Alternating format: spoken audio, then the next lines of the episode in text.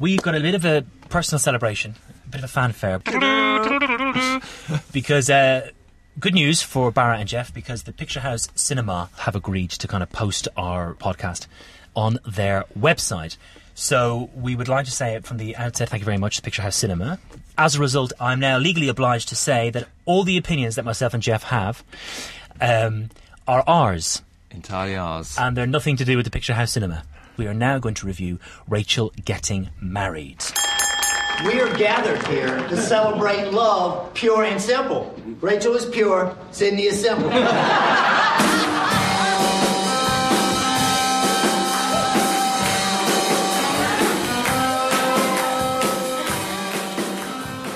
if I could just quickly kick off just just by saying that I loved this movie because it, I felt like I was invited to a wedding, right. and I didn't feel like I was watching a movie. I felt like I was watching somebody with a handheld camera, Yeah.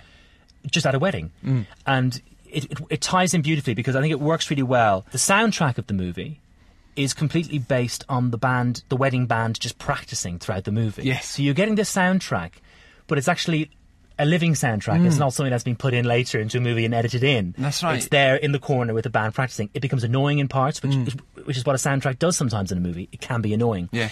And that's why it plays lovely. It's so well done by uh, Jonathan Demme, the director. And what I found equally surprising was Anne Hathaway's performance.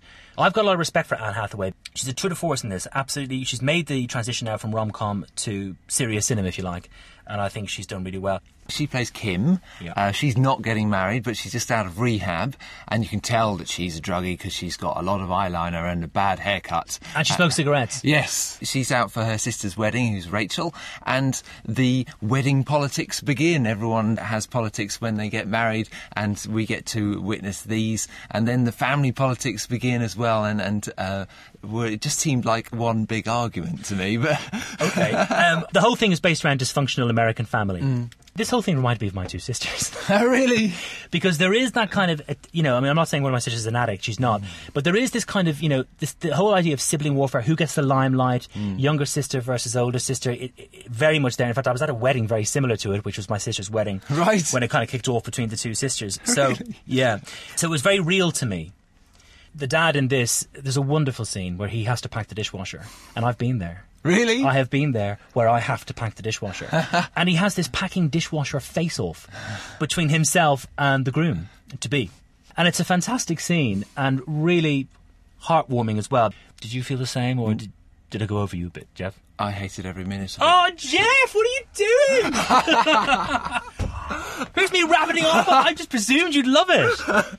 Now, I heard Jenny Lumet, the writer of this, on the radio. She was talking about that dishwasher moment. She said, "Yeah, that was a real moment. That actually happened with my dad and his friend, and that really happened in, in my kitchen." I was thinking, "Oh, really, Jenny? Do you think Jonathan Demme captured the boring nature of it? Did he? Do you think he captured the zero point of it? In your real life example, did you have a gear change of emotion that just derailed the whole fun moment?" I can't believe you dislike it so much. We're poles apart in this one. The only dislike I had for this movie, mm. and it does come back to the soundtrack, albeit the musical soundtrack was very clever that it was the band at the wedding, mm. it was annoying. Mm. and who was that Jonathan Ross lookalike, David Bowie sound alike? Yes.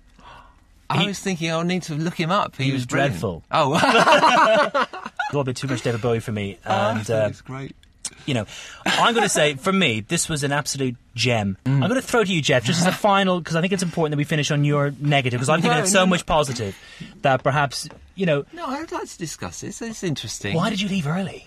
Well, I left um, a couple of minutes early when it went to black because that fiddler was scratching on, soaring through my brain like he had been for the entire film. And I thought, I cannot bear this. And I, I, I had to punch the doors and leave. Acting wise, were you not blown away by the acting? The the acting was was good. Yes, I, I don't know. I I, th- I think um, there are so many bad actors out there. I don't want to get too excited when someone does the job all right. It's not that difficult. Um, I th- I thought the script was an irrelevant shocker.